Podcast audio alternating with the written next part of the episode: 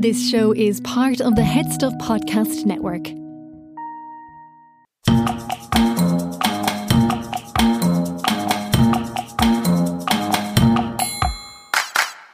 From the Headstuff Podcast Network, welcome to The World According to Wikipedia, the podcast that explores the weird, wonderful, and baffling world of Wikipedia, the people who write it, and what makes them tick, with me, Fionnuala. And me, Rebecca. In this episode, we talk to Jake Orlowitz, founder of the Wikipedia Library and Wiki Blueprint.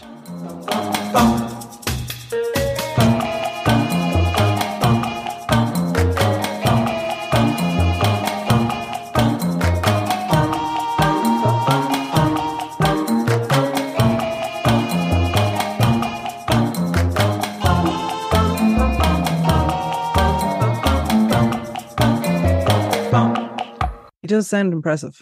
And for, for good reason. Uh, he is an, a very active Wikipedia editor with many years under his belt. He set up a program to get more high quality sources to other editors and has been a strong advocate for more nonprofits and charities to engage with Wikimedia projects. Yeah, very interesting. I'm looking forward to hearing more. By the way, uh, have you recovered from Sunday yet? Just about 23 odd kilometers of a walk is no joke, but it was for a fantastic cause. How are you feeling? Uh, my legs are actually now working. It's Wednesday. So, for those that don't know, there is an annual head to head walk in Dublin from one side of Dublin Bay to the other. So, from Howth Head to Bray Head.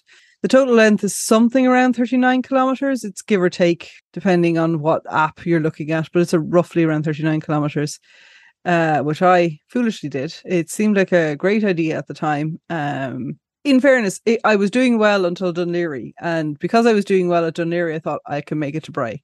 And about 10 minutes after I was doing well in Laoghaire, and about an hour before we made it to Bray, I was doing less well. Uh, but, but, but I made it. I made it. And, that's, and I got two medals because I took the halfway medal and then I took the one at the end as well because I deserved it. I deserved two medals for that. Good for you. Yes. But it is the charity is in aid of uh, Cystic Fibrosis Ireland. So it is a good cause and one that's close, particularly to our hearts. Very much so. Very much so. And tough, but a, a very worthy cause. But, you know, just in case you needed proof that we don't spend all of our time welded to a computer. Yes, we have a life.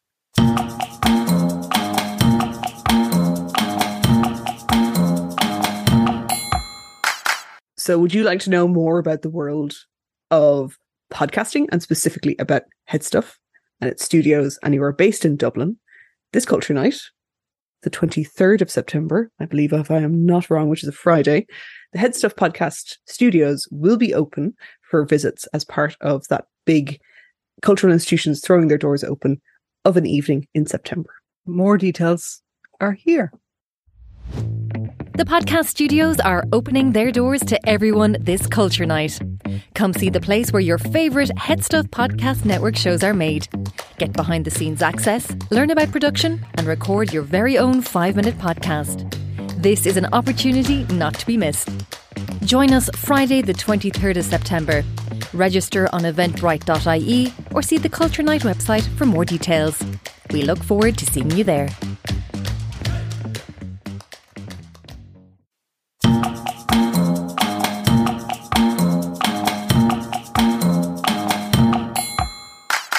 So, what is uh, this episode's rule? This episode, we are going to talk about avoiding instruction creep. Instruction creep? Question mark.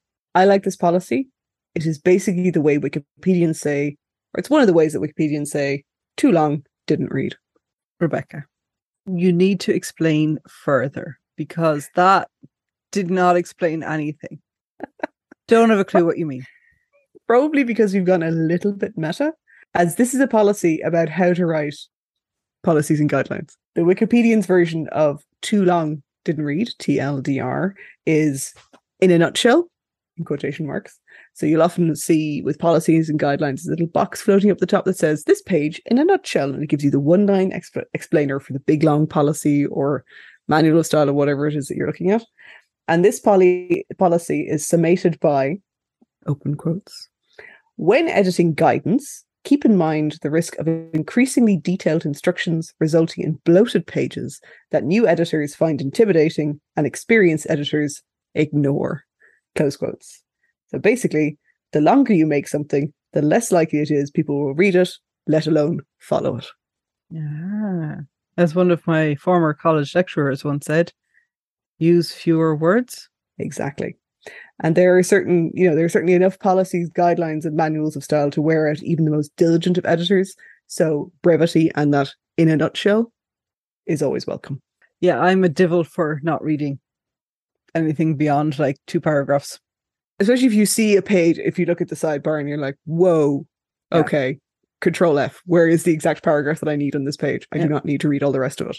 So that's why you'll find there's a lot of shortcuts that will perhaps bring you to a small section within a policy. So Mhm. rather than having to read through the entire thing. So one that I was using recently was WP colon not a guide.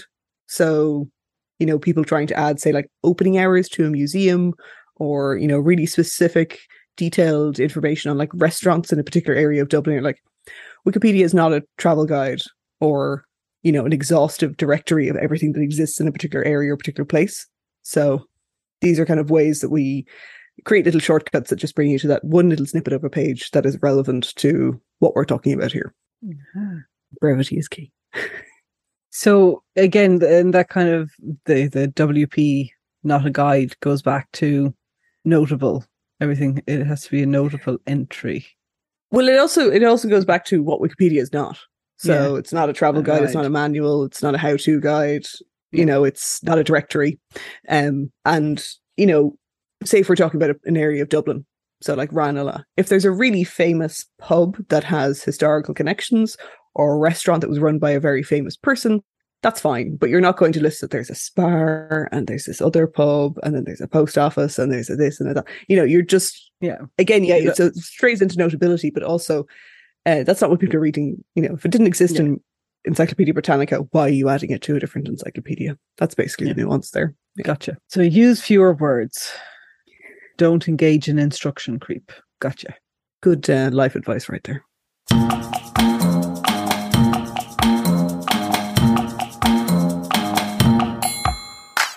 We are now going to talk to Jake about how he went from Wikipedian to working at the Wikimedia Foundation and beyond. Hi, I am Jake Orlowitz. I am a couple things in the Wikimedia movement. I'm the founder of the Wikipedia Library.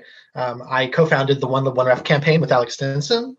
I am the uh, principal and lead consultant at Wiki Blueprint, which is a uh, consulting service that helps nonprofits work with Wikipedia in ways like Wiki, through a Wikipedia in residence. Um, and I am the father of uh, my stepdaughter who's 12 and the uh, current joy slash maniac in my life, a two and a half year old um, who's adorable and crazy. And I live in Santa Cruz, California, in the mountains of Santa Cruz, about 20 minutes away from the coast. And just today, the uh, tree trimmers were here taking down three trees that, if they fell, probably would have killed someone. So uh, I live in kind of a rural mountain zone, and um, when it's not catching on fire like it did two and a half years ago, it's trying to kill you in other ways. It's keeping you on your toes, I think, by the sounds of it. Yeah. It it is. And the other thing is that I chop wood now to keep warm in the winter. And I feel like being a Wikipedian is a badass hobby, but chopping wood is a little bit more like just burly. Yeah, yeah. Yeah. Yeah. Like Wikipedia doesn't get you Wikipedia doesn't get you calluses. Doesn't give you a bit of a workout. Um, not, It not that- doesn't. It doesn't. Although I, I mean, it sometimes an edit war gets my heartbeat going. Well, on that note, I mean, it's it's safe to say, and you've already kind of introduced some of it, uh, that you're a celebrity within the Wikimedia movement. Um, but how and when did you actually get started uh, contributing to Wikipedia?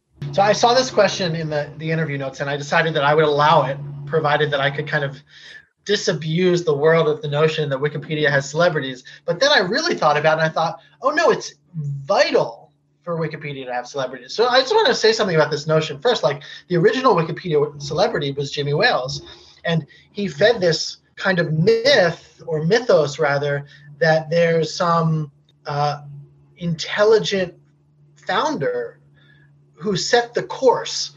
And this is very much like what the Europeans imagined uh, must have happened in human society that some benevolent um you know power just like gave the law. I mean you even see it in the old testament like the, the law was handed down from on high you know and like jimmy gave us the law or the wiki and then everything just kind of like benevolently evolved from there.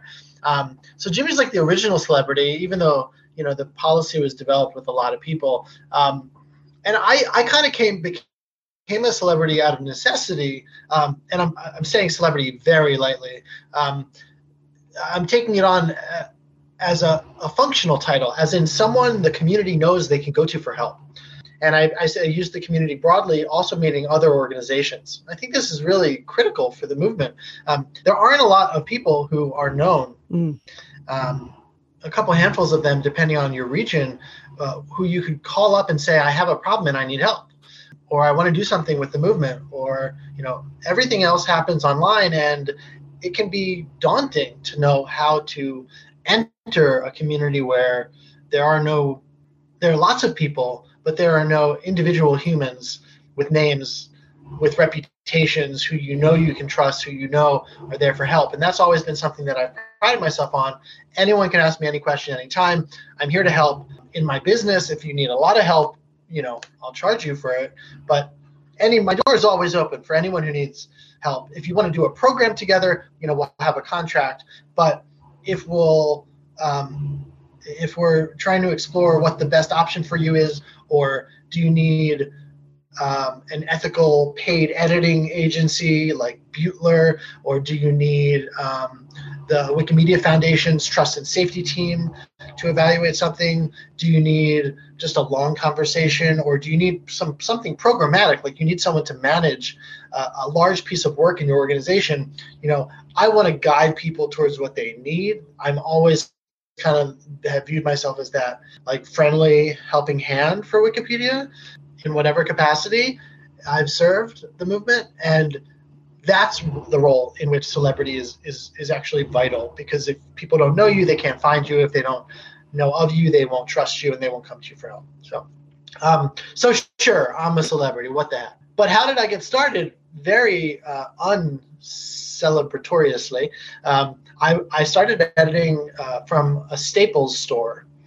which is a American uh, office supply chain, and I um, at the time was uh, I won't say I was homeless because I I kind of chose to live in my car, but it was a very tumultuous time emotionally, and I I could have uh, gone home to my parents, but I, at the time I just was really seeking isolation and solitude and avoiding people. So I was living in Colorado, which is a mountainous, rural kind of region, and I was using this chain store which had f- computers for sale.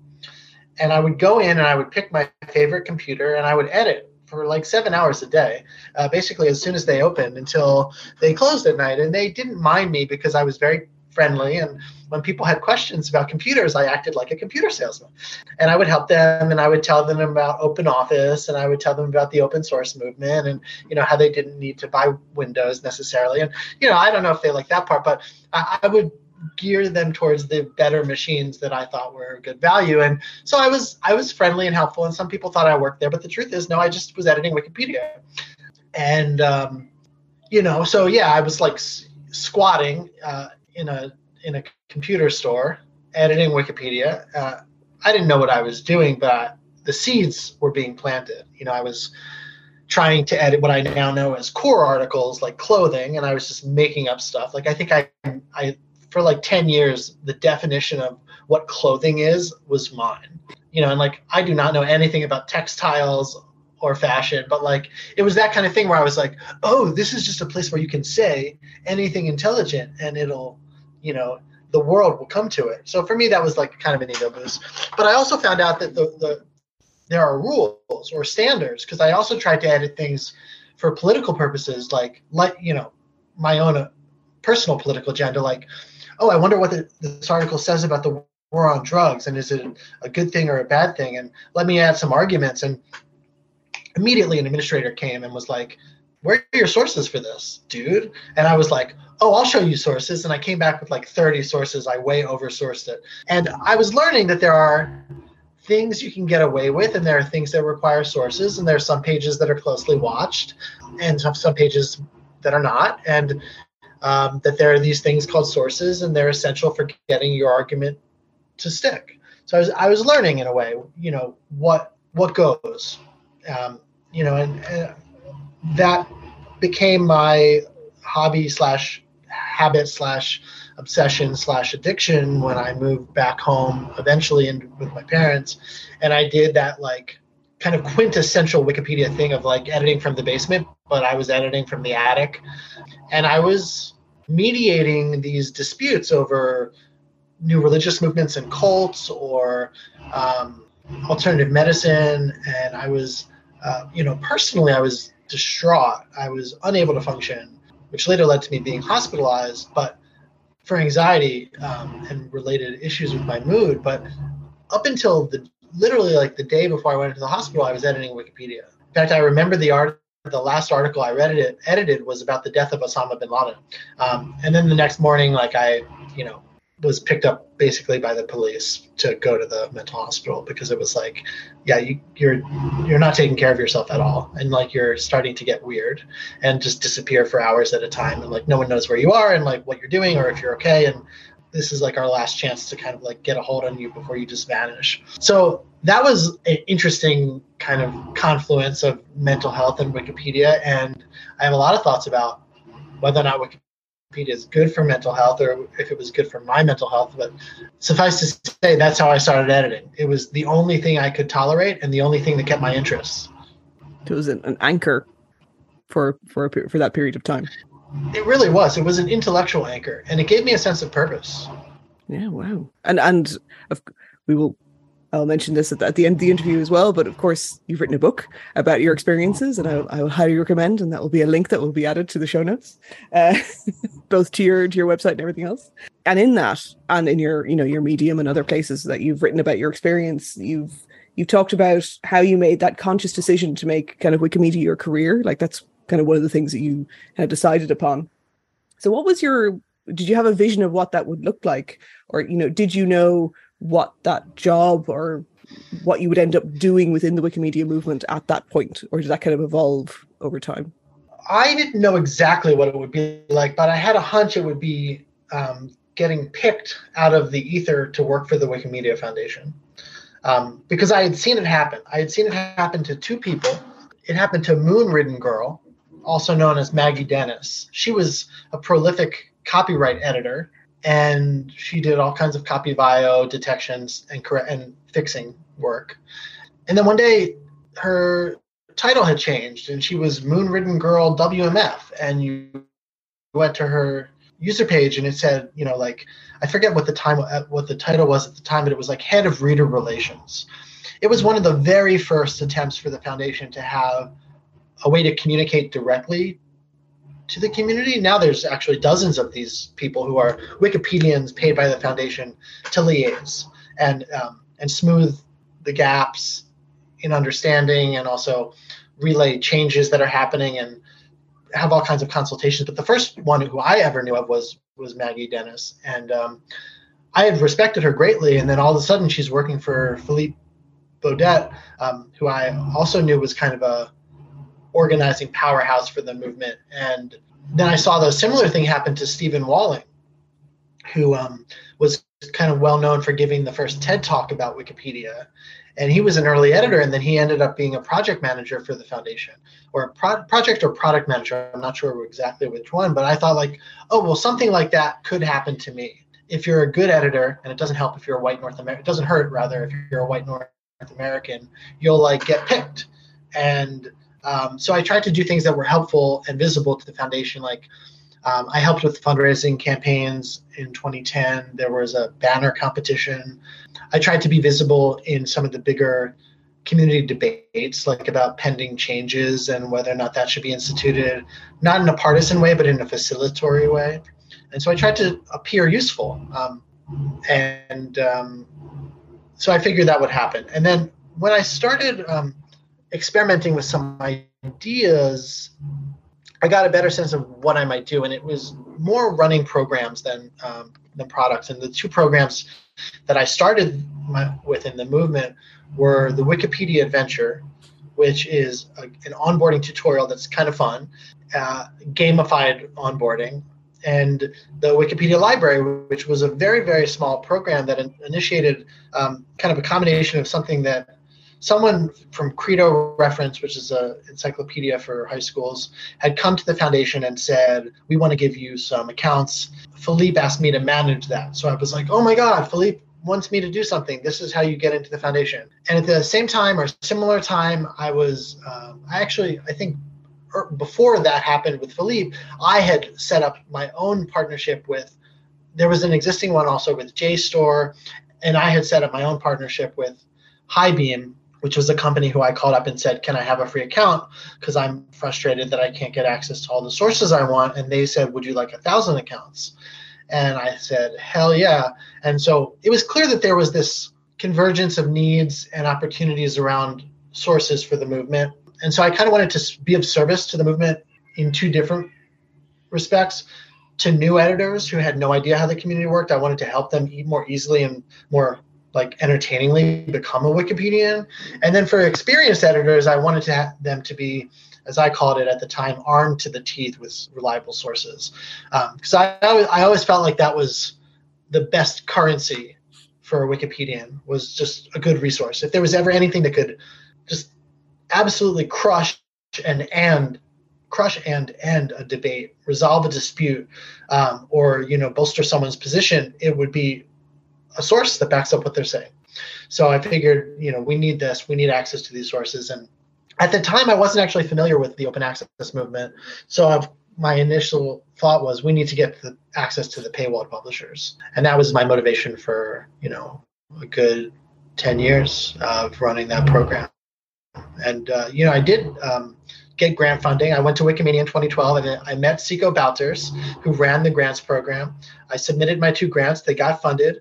Uh, Siko became my wife in no particular order. And, um, you know, I stopped reporting to her her directly because that would have been unethical. You know, uh, yeah, and I, I, ran those two programs. You know, um, specifically, I ran the Wikimedia uh, Wikipedia library, um, and that expanded, and now it has hundred thousand journals, eighty publishers. It has a digital library platform.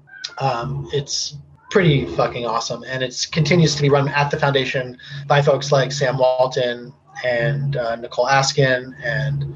Um, uh, the new partnerships coordinator Vipin, who I have not met yet. But you know, it's amazing to see it continue without me. Um, I always wanted that, but it's really like heartening to go on to something new and see that the thing you poured your heart into uh, continues to grow. There's like nothing better than that, that feeling. It's like, you know, one of your children goes off into the world and graduates college and, you know, is independent and happy. It's like, I'm just, you know, I feel like I, I vicariously get to enjoy the achievements that others are now advancing, you know, and it's like I don't take credit for them at this point, but um, you know, it makes me very happy. Well, I think it's it's interesting when you say about you know you kind of weren't aware of the open access movement at that point, and obviously those conversations have have changed, and and there's more awareness, I suppose, and and pushback, especially from academics around paywalling and perhaps how funding is now allocated. That there's kind of emphasis on open. So in, but we're probably not going to get to a point where everything is accessible everywhere to everyone. So what do you think kind of the legacy of, of the projects that you started like um, the Wikipedia library are or or will be? Where do you see it going? Where do you hope it might go? Um, well, I want it to be the best digital library in the world for Wikipedians exclusively, and that of course has to include paywalled sources and open access sources. And so, you know, the um, sorry, right. the platform that we developed with um, EBSCO Discovery Service and uh, that um, Jason Sherman, the library developer who worked on the second major major phase of the Wikipedia library, and he's now at the foundation full time. Um, it has kind of plugins or adaptability to use open access directories and tools like Unpaywall, which look for open versions. Um, so I would say that it's no longer an either or situation with open access. I mean, there's no doubt that there are paywalled links, more paywalled links on Wikipedia, more references that are good references that are that are paywalled on Wikipedia than there would have been uh, because of the Wikipedia library, uh, which was a, a, a bittersweet trade-off, and we got some flack for it for sure.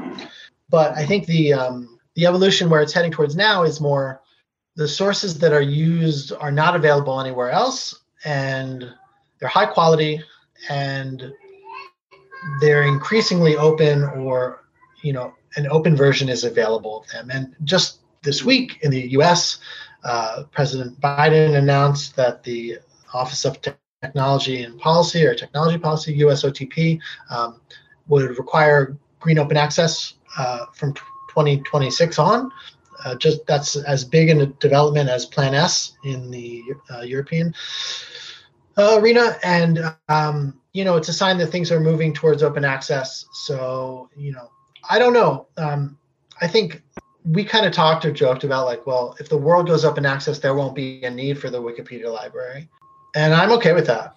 Um, you know, you when whenever you're in activism and I viewed what I did as a kind of information activism. I mean, we were getting publishers to think about Wikipedia as a useful resource. We were in, increasing Wikipedia's legitimacy and reputation and prestige by associating with these prestigious publishers.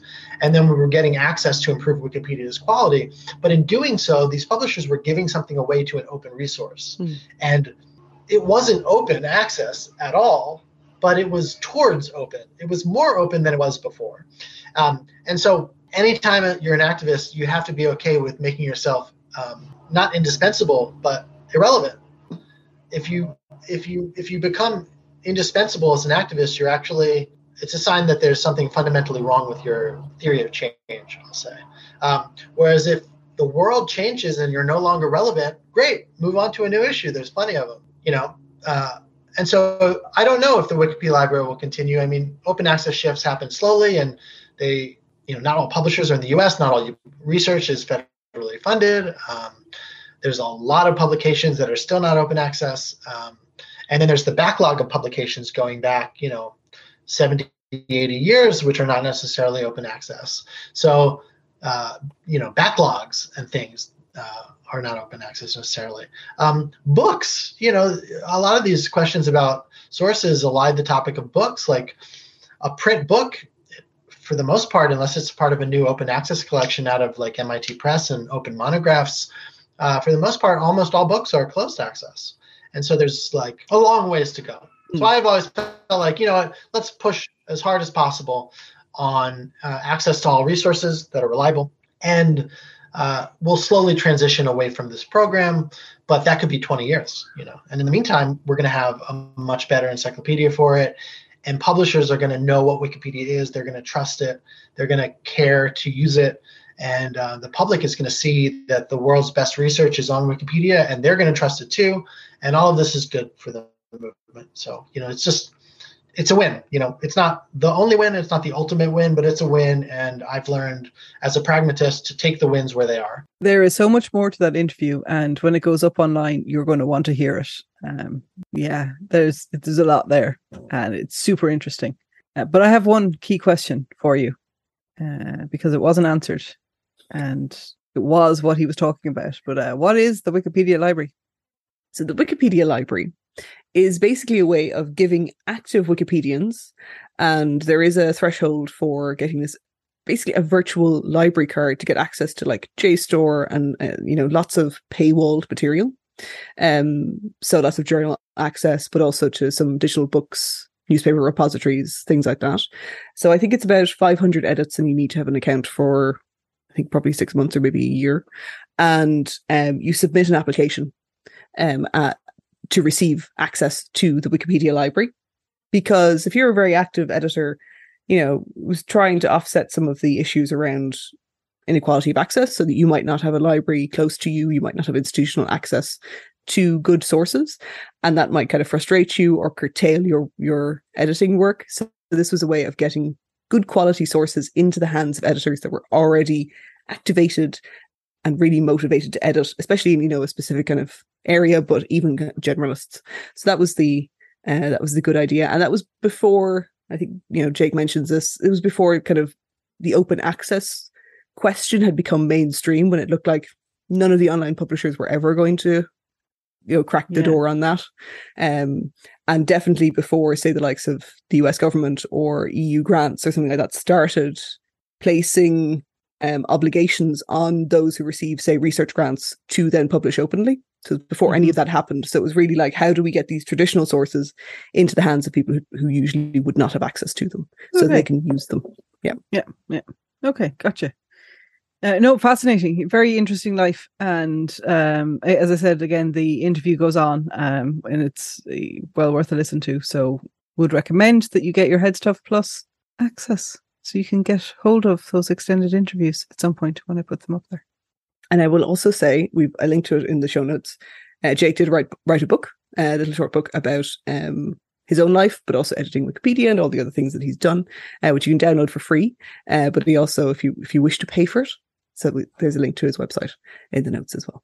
And if you want to hear, as I said, the full interview and other full interviews with our guests, you can become a member of the Headstuff Plus community for just five euro a month plus VAT. And you can do that by going to headstuffpodcast.com. You don't just get our uh, podcasts and the extended interviews at some point when they eventually go up. Um, you also get all of the other uh, podcasts on the network and all of their extended bonus things for that five euro a month plus VAT, which is in these inflationary times actually still a bargain. It's less than it's possibly the less of a cost of a pint at this point. I, mean, Um, I had a pint the other day and it was six pound twenty, uh, six euro twenty. Uh, so yes, Yeah, and you're Yes. supporting podcasters and uh, a little Irish podcast studio as well to boot.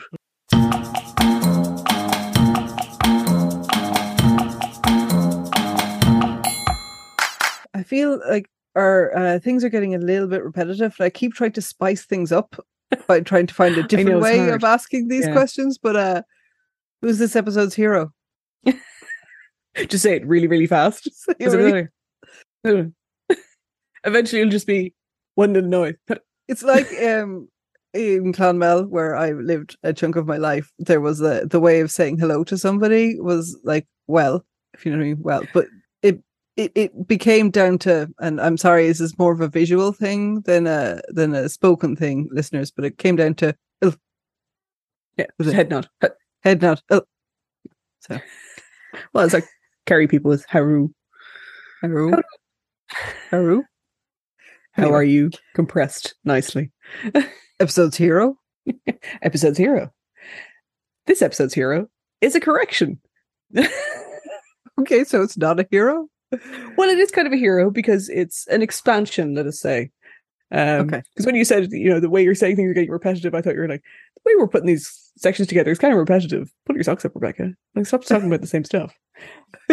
so, th- so this is a, a correction to some of my misinformed opinions uh, from last week. You made a mistake, is what you're saying. I not quite a mistake, uh, a misinterpretation. Let's say I, I, it, it showed my ignorance about Swedish Wikipedia. Let's put it that way. Um, Okay. But friend of the podcast, Jan Ainali, pointed out to me that I was probably a little bit unfair with my character characterization of bot-written articles on Swedish Wikipedia, and that many now have a similar length and depth to the articles that we discussed last, last episode about Tamil Wikipedia. So this is a fair correction thing. Very much so. Very much so. And but that said, there were a large portion of lower quality stubs created up until late 2017, um, like the ones that I encountered about Irish places that I was discussing, which Mhm. have actually since been deleted from Swedish Wikipedia. The the community decided that actually it was best just to delete these these articles. So over 1.2 million stubs were deleted um, in that decision. Oh, so very similar to what happened with the Scots language Wikipedia. Yeah. Yeah. Just because something exists on Wikipedia doesn't mean that the community has to live with it. Basically, they can make the decision to go, okay, this served a function up to a certain point, and now we're going to undo a portion of it. Hmm. Um, it did mean that Swedish Wikipedia grew quite exponentially quite quickly, and then there was a pause put on it in in 2017. But and then this deletion, but it's all it started to organically grow again. Oh, very Yeah. good. Um, I'm wondering if there's a way for Wikipedia's like Vicipéid to use these bots to help with creating pages. Then So I was saying, so we did, Swedish Wikipedia did this back in 2017 or so. Uh, earlier than that, it started and, and the process ended then. And to be honest, machine translation for smaller languages like Irish was just not up to the job. Mhm. Um, even you know Google Translate, we could sniff it out fairly quickly. They are getting better, but as I said, a seasoned Irish reader and writer would probably spot a machine machine translated or generated article a mile off. And but there is the optics of a genuine Irish reader, writer, Gaeilgeoir, coming to Vicipéid and seeing something that's kind of plainly machine translated mm. and kind of the the impression that that would give to somebody who might have thought about engaging with the project was something that the community had kind of decided against. Okay. But that said, machine translation for Irish has improved in no small way to kind of because of EU funding and other projects around it. And what's interesting is Welsh Wikipedia have been experimenting with using Wikidata to generate articles on subjects such as animals. So those articles that follow, you know, kind of a, a particular pattern, a bit like those place those places that we were talking about animals, Mhm. articles about animals follow a particular pattern as well.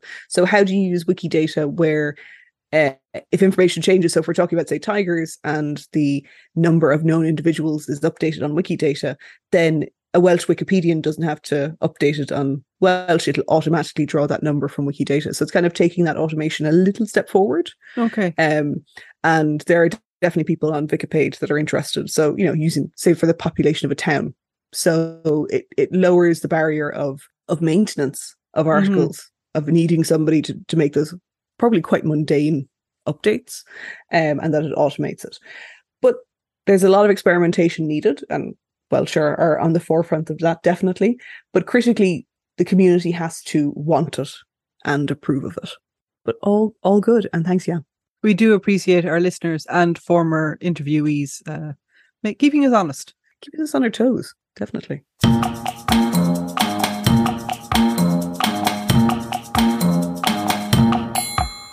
And that was the world according to Wikipedia. Join us again in two weeks. You can subscribe to us in your podcast player of choice.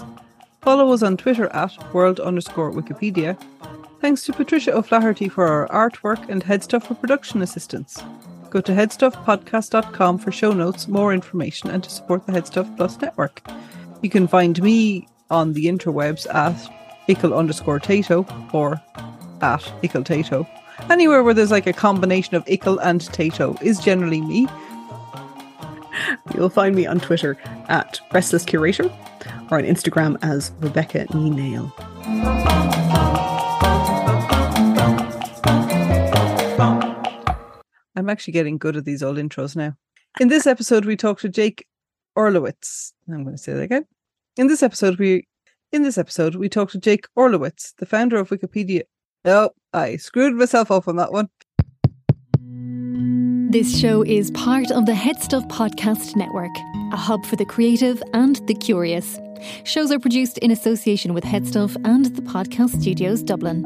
Find out more or become a member at headstuffpodcasts.com.